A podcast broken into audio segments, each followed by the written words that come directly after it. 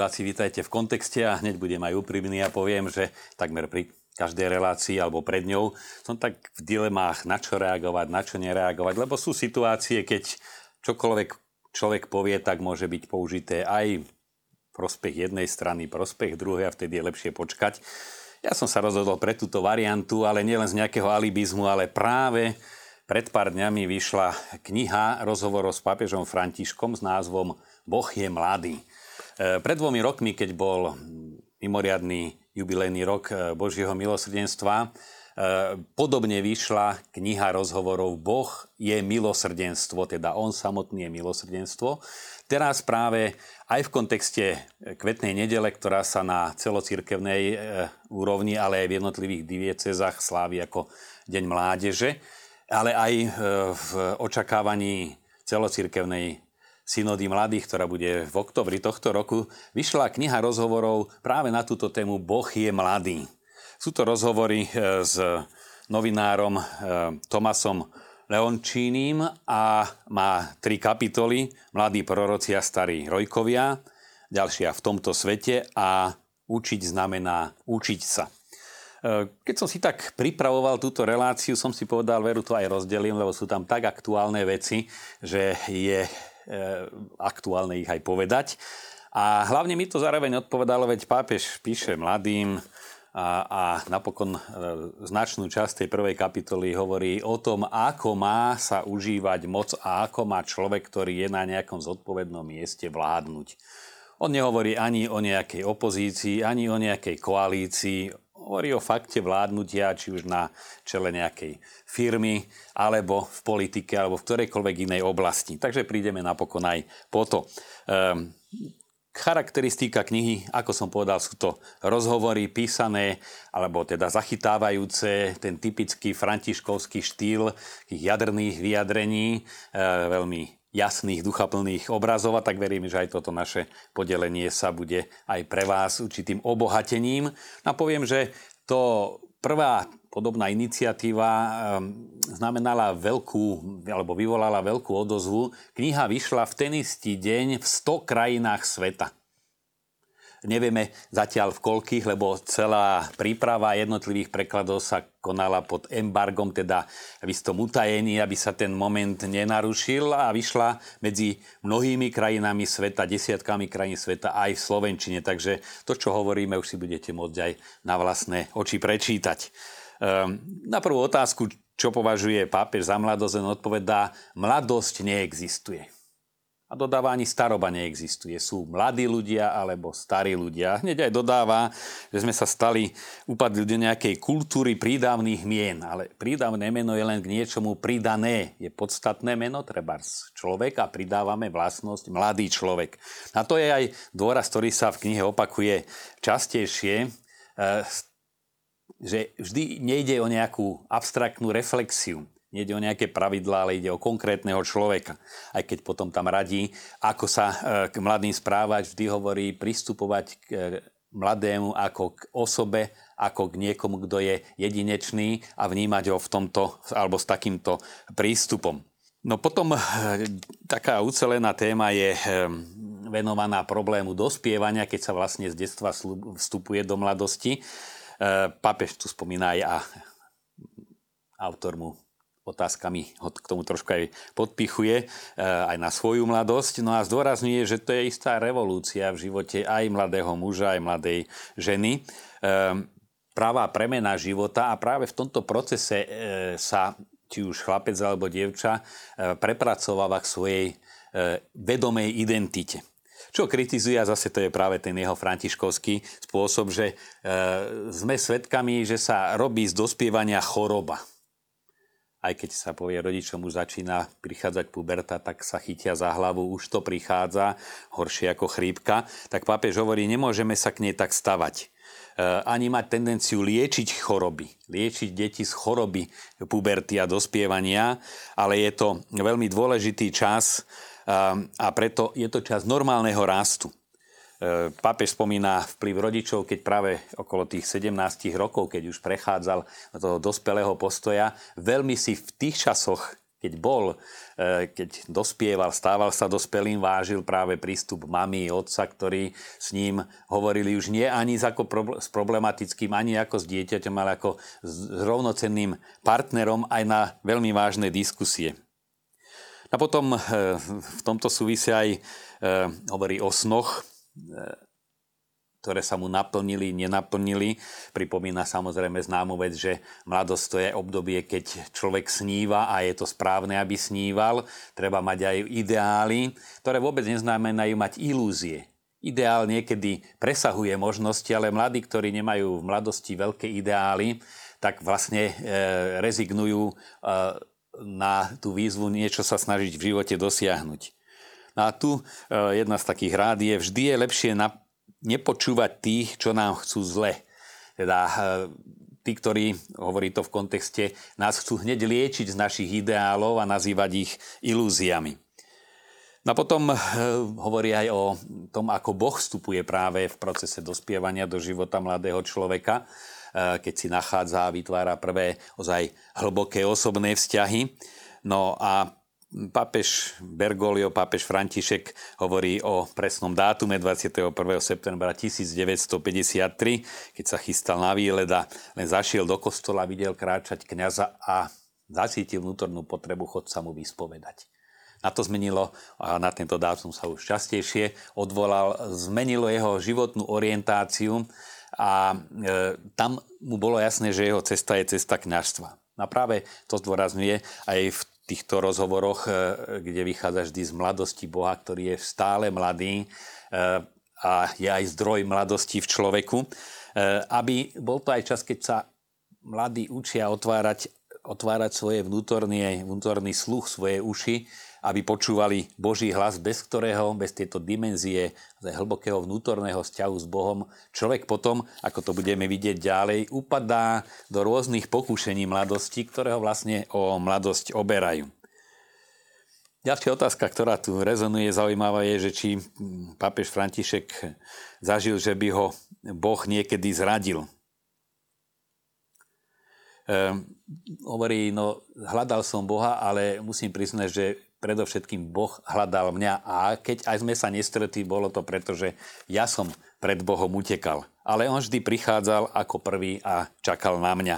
A to zo všebecňuje aj pre mladých uvedomiť že aj keď sa zdá, že by sa Boh vytrácal, Bohu na nich záleží, Bohu záleží na mladých a čaká ich.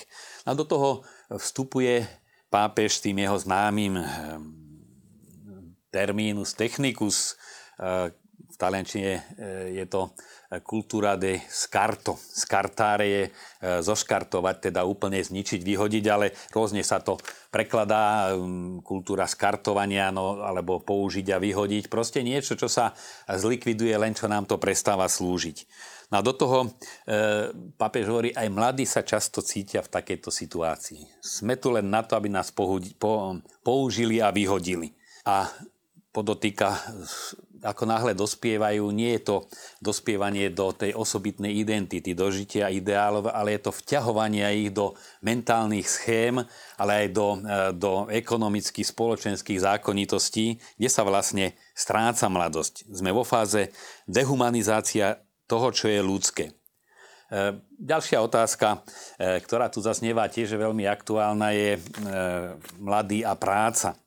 E, pápež to častejšie zdôrazňoval, že mladí majú e, právo, aby im spoločnosť ponúkla možnosť pracovať. Samozrejme aj um, autor rozhovorov pripomína, že tá situácia nie je jednoduchá, že mnohí veľmi uh, túžia pracovať, ale nemajú možnosť, nemajú možnosť či už vzdelania a tak ďalej. Ale papež tam zdôrazňuje, že potrebné z, zo strany mladých je aj určitá vytrvalosť neodbitnosť. A porovnáva aj mladosť e, alebo prežívanie mladosti e, v jeho mladých rokoch, keď naozaj o dosiahnutie niečoho človek sa musel dlhodobo usilovať. Nebolo, že len čo prišiel do určitého veku, sa mu okamžite a automaticky ponúkli možnosti. Odsudzuje tu samozrejme aj zneužívanie práce mladých, nezaplatenie alebo bezplatnú prácu, prácu detí. Ehm, a tam vlastne vidí problém, že kto si nevytvorí prístup k práci ako niečomu vďaka čomu sa rozvíja aj samotnou prácou, že niečo vytvára, vďaka čomu si e, zabezpečuje svoju existenciu, tak potom ťažko e, aj v neskončnom veku, keď aj by mal možnosť pracovať, už má zakodované z mladosti, že práca to je niečo negatívne, alebo má s ňou ako prvú skúsenosť, skúsenosť negatívnu. A tým jeho pápež e, františkovským spôsobom aj hovorí, je veľký rozdiel pre človeka, keď na ten chlieb dostane od niekoho almužnu a keď si môže povedať, alebo aj otec rodiny, celej rodine, na tento chlieb som zarobil vlastnými rukami, vlastným úsilím. Pripomína, odvahu si nesmieme nikdy pliesť s ľahkomyselnosťou. Ľahkomyselnosť je úhlavnou nepriateľkou odvahy, čo znova je pre mladých veľmi osožná, osožná rada. Ehm, človek, ktorý sa nepúšťa s odvahou, zostane bojazlivým. Človek, ktorý v živote neurobí ani krok zo strachu, že by sa mohol pošmiknúť. Takže k mlad- vôbec k mladosti a k základnej črte mladých by mala byť odvaha. Mladí sú tí, ktorí sa púšťajú do odvážnych vecí. No potom to už sa nás týka tak aj širšie, aj hlbšie. Um, ako sa môžu mladí ľudia cítiť, keď sú začlenení alebo pohltení plánmi, e, keď sú denne vyraďovaní. A papež na túto otázku reaguje, ak sa chceme s mladými rozprávať, musíme sa hýbať. Vtedy ten mladý spomalí krok, aby kráčal s nami a nás počúval. Na tu kladie dôraz, už spoločnosť je, aká je a ide rytmom, ktorý ťažko môžeme zmeniť, ale aspoň ten náš osobný rytmus, eh, on používa ten obraz práve toho spomalenia, keď eh, dospelý človek už ide pomaličky a svojím tempom akoby k zániku a mladý má chuť utekať, tak sa rozchádzajú akoby dvomi smermi. Ale keď ten mladý vidí, že ten starší sa za ním chce poponáhľať, priblížiť sa mu, tak on zase spomalí a nájdu si priestor, aby mohli spolu viesť dialog.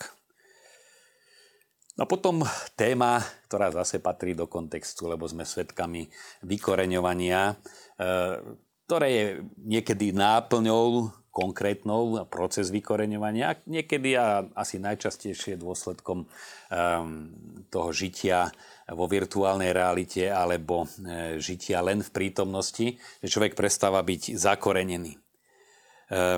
Pápež zdôrazňuje, že e, virtuálny svet zaiste ponúka mladým množstvo kontaktov, e, ktoré si môže vytvárať e, a priateľstiev, ale hovorí, to, je všetko, to sú všetko vzťahy, ktoré vysia vo vzduchu a idú do prázdna. Nemajú svoju minulosť a v istom čase sa bez stopy stratia. No a tu veľmi zdôrazňuje práve rodinu ako priestor, kde každý človek od dieťaťa až cez dospievanie a mladosť vrastá do histórie svojej rodiny, vrastá do histórie aj svojej farnosti, keď je začlenený do cirkvi a cez začlenený do tej konkrétnej komunity, ktorá má tiež svoju históriu, svojich e, predchodcov, ktorí ju budovali, na ktorých nadvezuje, ale vstupuje do cirkvi, ktorá má veľmi dlhú, e, veľmi hlboké korene. Človek sa stáva súčasťou niečoho, ako keď je niekto príslušníkom nejakého šlachtického rodu, proste má čím starší rod, tým aj e, tú váhu, e, váhu príslušnosti k tomuto rodu nadobúda, tak vstupom do cirkvy to už hovorím teraz e, aj svoje obrazy, ale pápež dôrazňuje, vstupom do cirkvi človek e, nadobúda alebo preberá, alebo je naočkovaný na tie hlboké a rozvetvené korene, ktoré za 2000 rokov církev má. No a k tomu je to samozrejme aj biblická skúsenosť zakorenenia. No potom práve na tú prchavosť hovorí, že človek, človek e, ktorý e, bez týchto koreňov e, stráca vôbec svoje zakotvenie v živote, je ľahko manipulovateľný, podlieha náladám. Papež hovorí zo svojej skúsenosti, keď bol kardinál, treba skúsenosť z taxíka, keď taxikár sa mu tak prihovoril, že viezol štyroch mladých nejakých 16-17 ročných a mali plné tašky alkoholu, sa ich pýtal ten taxikár, na čo im to je, takže sa idú pripraviť na party, lebo sú sami doma. Na to opäť zdôrazňuje, už pápež na to reaguje, že to v ňom zanechalo veľmi takú hlbokú stopu, že aké to musí byť hrozné, keď mladí e, sú ponechaní na seba. Toto prázdno, ktoré im vytvorili rodičia, e, tak vlastne musia takýmito formami si nahrádzať.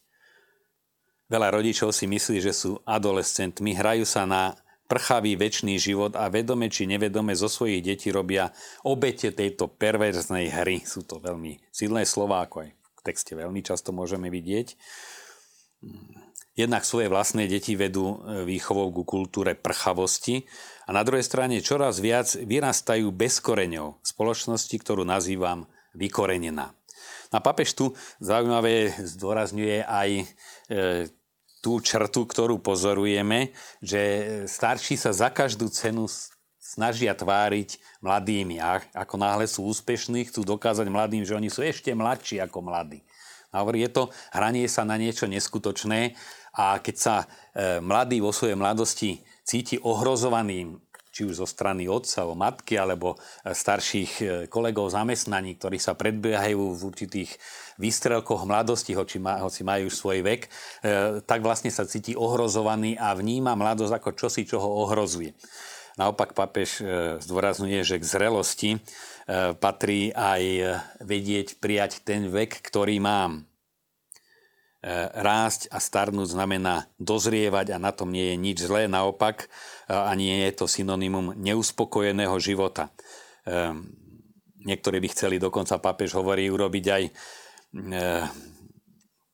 si teda zakryť, skorigovať aj vrázky na svojom srdci. A hovorí, či už sú to stopy po krásnych zážitkoch alebo stopy bolesti, tie vrázky, ktoré na srdci nosíme, tak chceme ich nejak kozmeticky zakryť, ako by sme ešte nič nemali za sebou nažité. A pápež hovorí, je to diablová hra.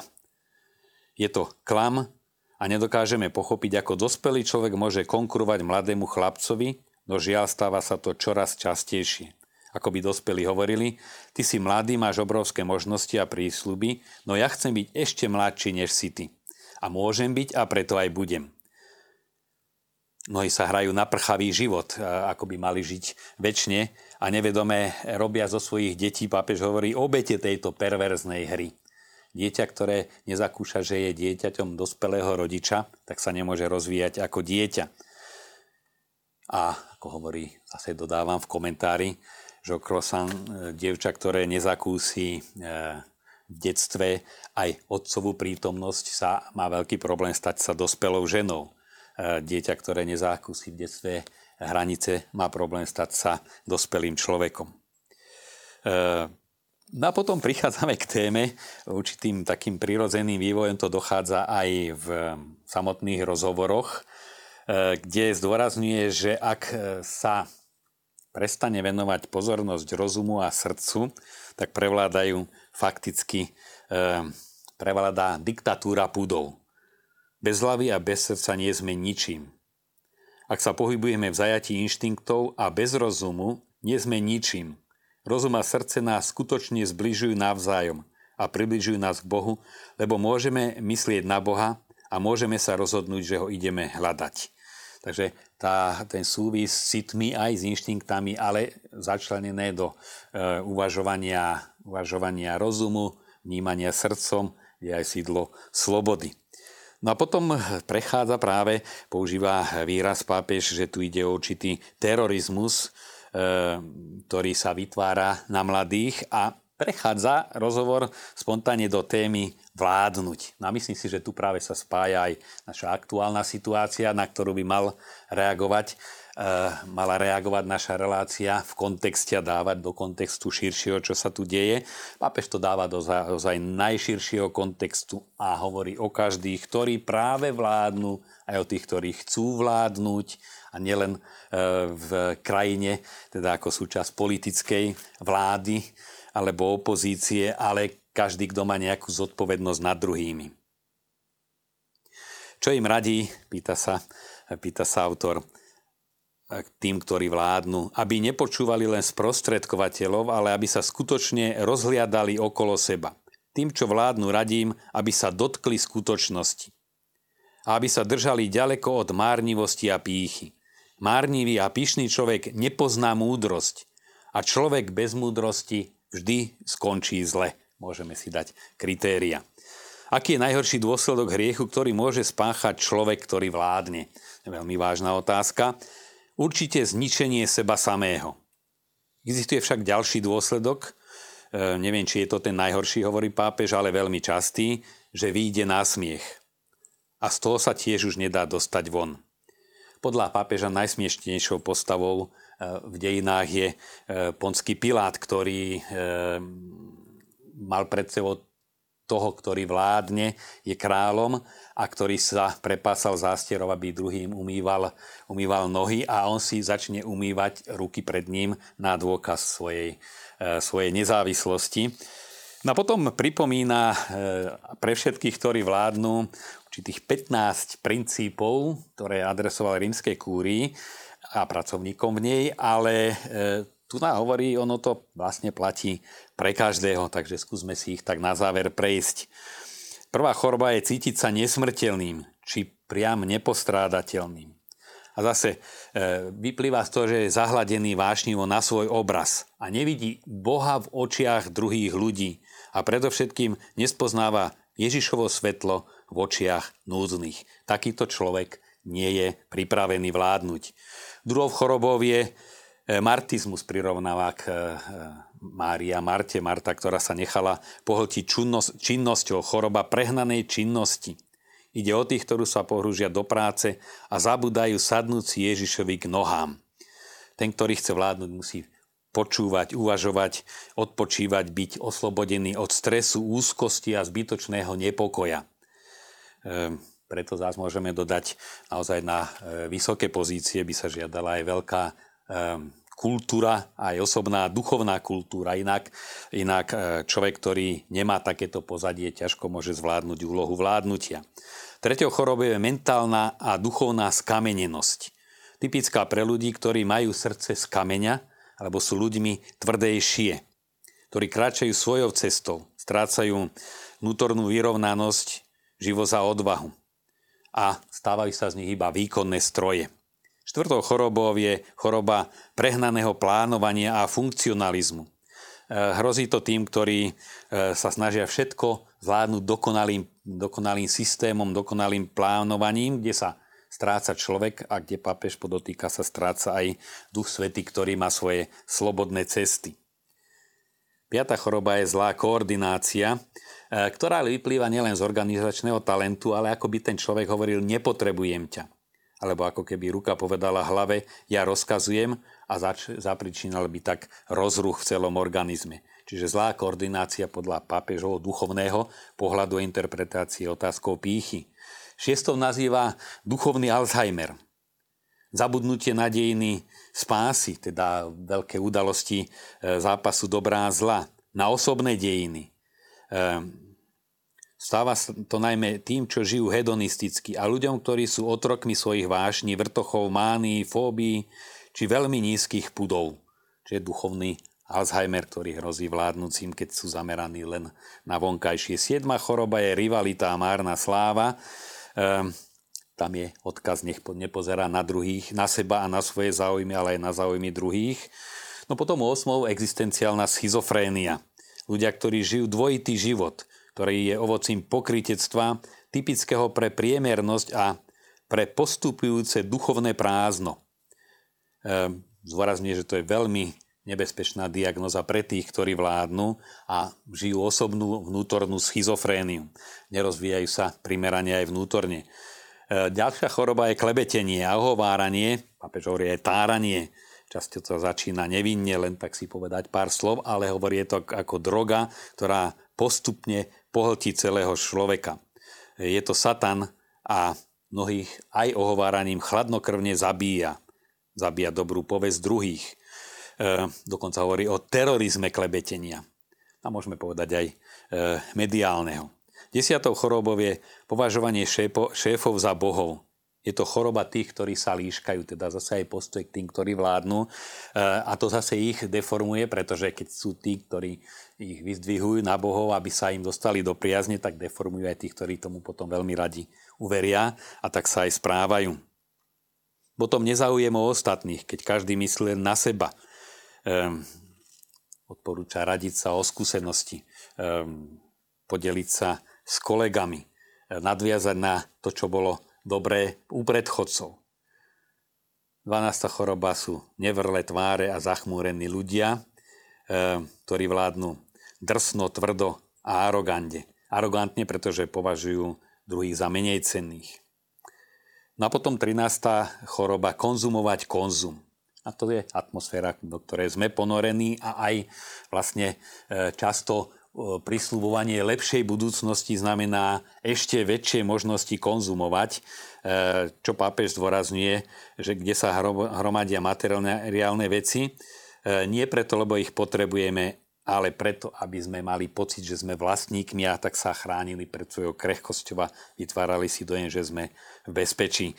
Zase jeden taký pekný bonmot, už som bol, pápež hovorí veľakrát na pohrebe, ale nikdy som nevidel, že by za rakvou vyšlo sťahovacie auto. No a potom posledná, ktorá, o ktorej hovorí, je choroba svetských výhod, predvádzania. E, keď človek zmení svoju službu na moc a svoju moc na obchod, aby získal svetské výhody a ešte viacej moci. Je to choroba moci, ktorá sa živí sama sebou, ľuďmi, ktorí sa nenásytne usilujú o znásobenie moci a pre tento účel sú schopní klamať, osočovať a diskreditovať ostatných, dokonca aj v novinách a časopisoch. Táto choroba sa pyšne živí márnivosťou. Ehm, márnivosť je mydlová bublina, byť márnivý znamená maskovať vlastný život. Takže Milí diváci, podelil som sa o najnovšiu knihu, ktorá sa ocitla aj na našich pultoch, keď sa chcete k nej vrátiť, nechcem robiť nejakú otvorenú reklamu. Len pripomenúť, že je to eh, v živote cirkvi veľká udalosť, keď práve cez tieto dni sa na celom svete dostávajú medzi ľudí tieto myšlienky, dobre je o nich vedieť, trošku sme si ich aj priblížili a vidíme, ako aktuálne bez toho, že by človek eh, vstúpil do nejakej politickej hry alebo sa nechal strhnúť nenávisťou alebo neistotou alebo nepokojom, e, vidí duchovné interpretácie toho, čo sa deje. A môžeme dodať e, aj v duchu pápežových slov e, zmena len akékoľvek vlády, akoukoľvek vládou, keď sa nezmenia jednotliví ľudia, ktorí tvoria krajinu, tak nemôže prislúbiť žiadnu veľkú zmenu. No a ja prajem, aby aj veľkonočné sviatky, ktoré prežívame, boli pre nás silnou motiváciou osobnej zmeny, lebo to je to prostredie, ktoré my si ovplyvňujeme najvýraznejšie a to je aj gro toho, v čom žijeme, aby ozaj bolo poznačené víťazstvom dobra. Ďakujem vám za pozornosť.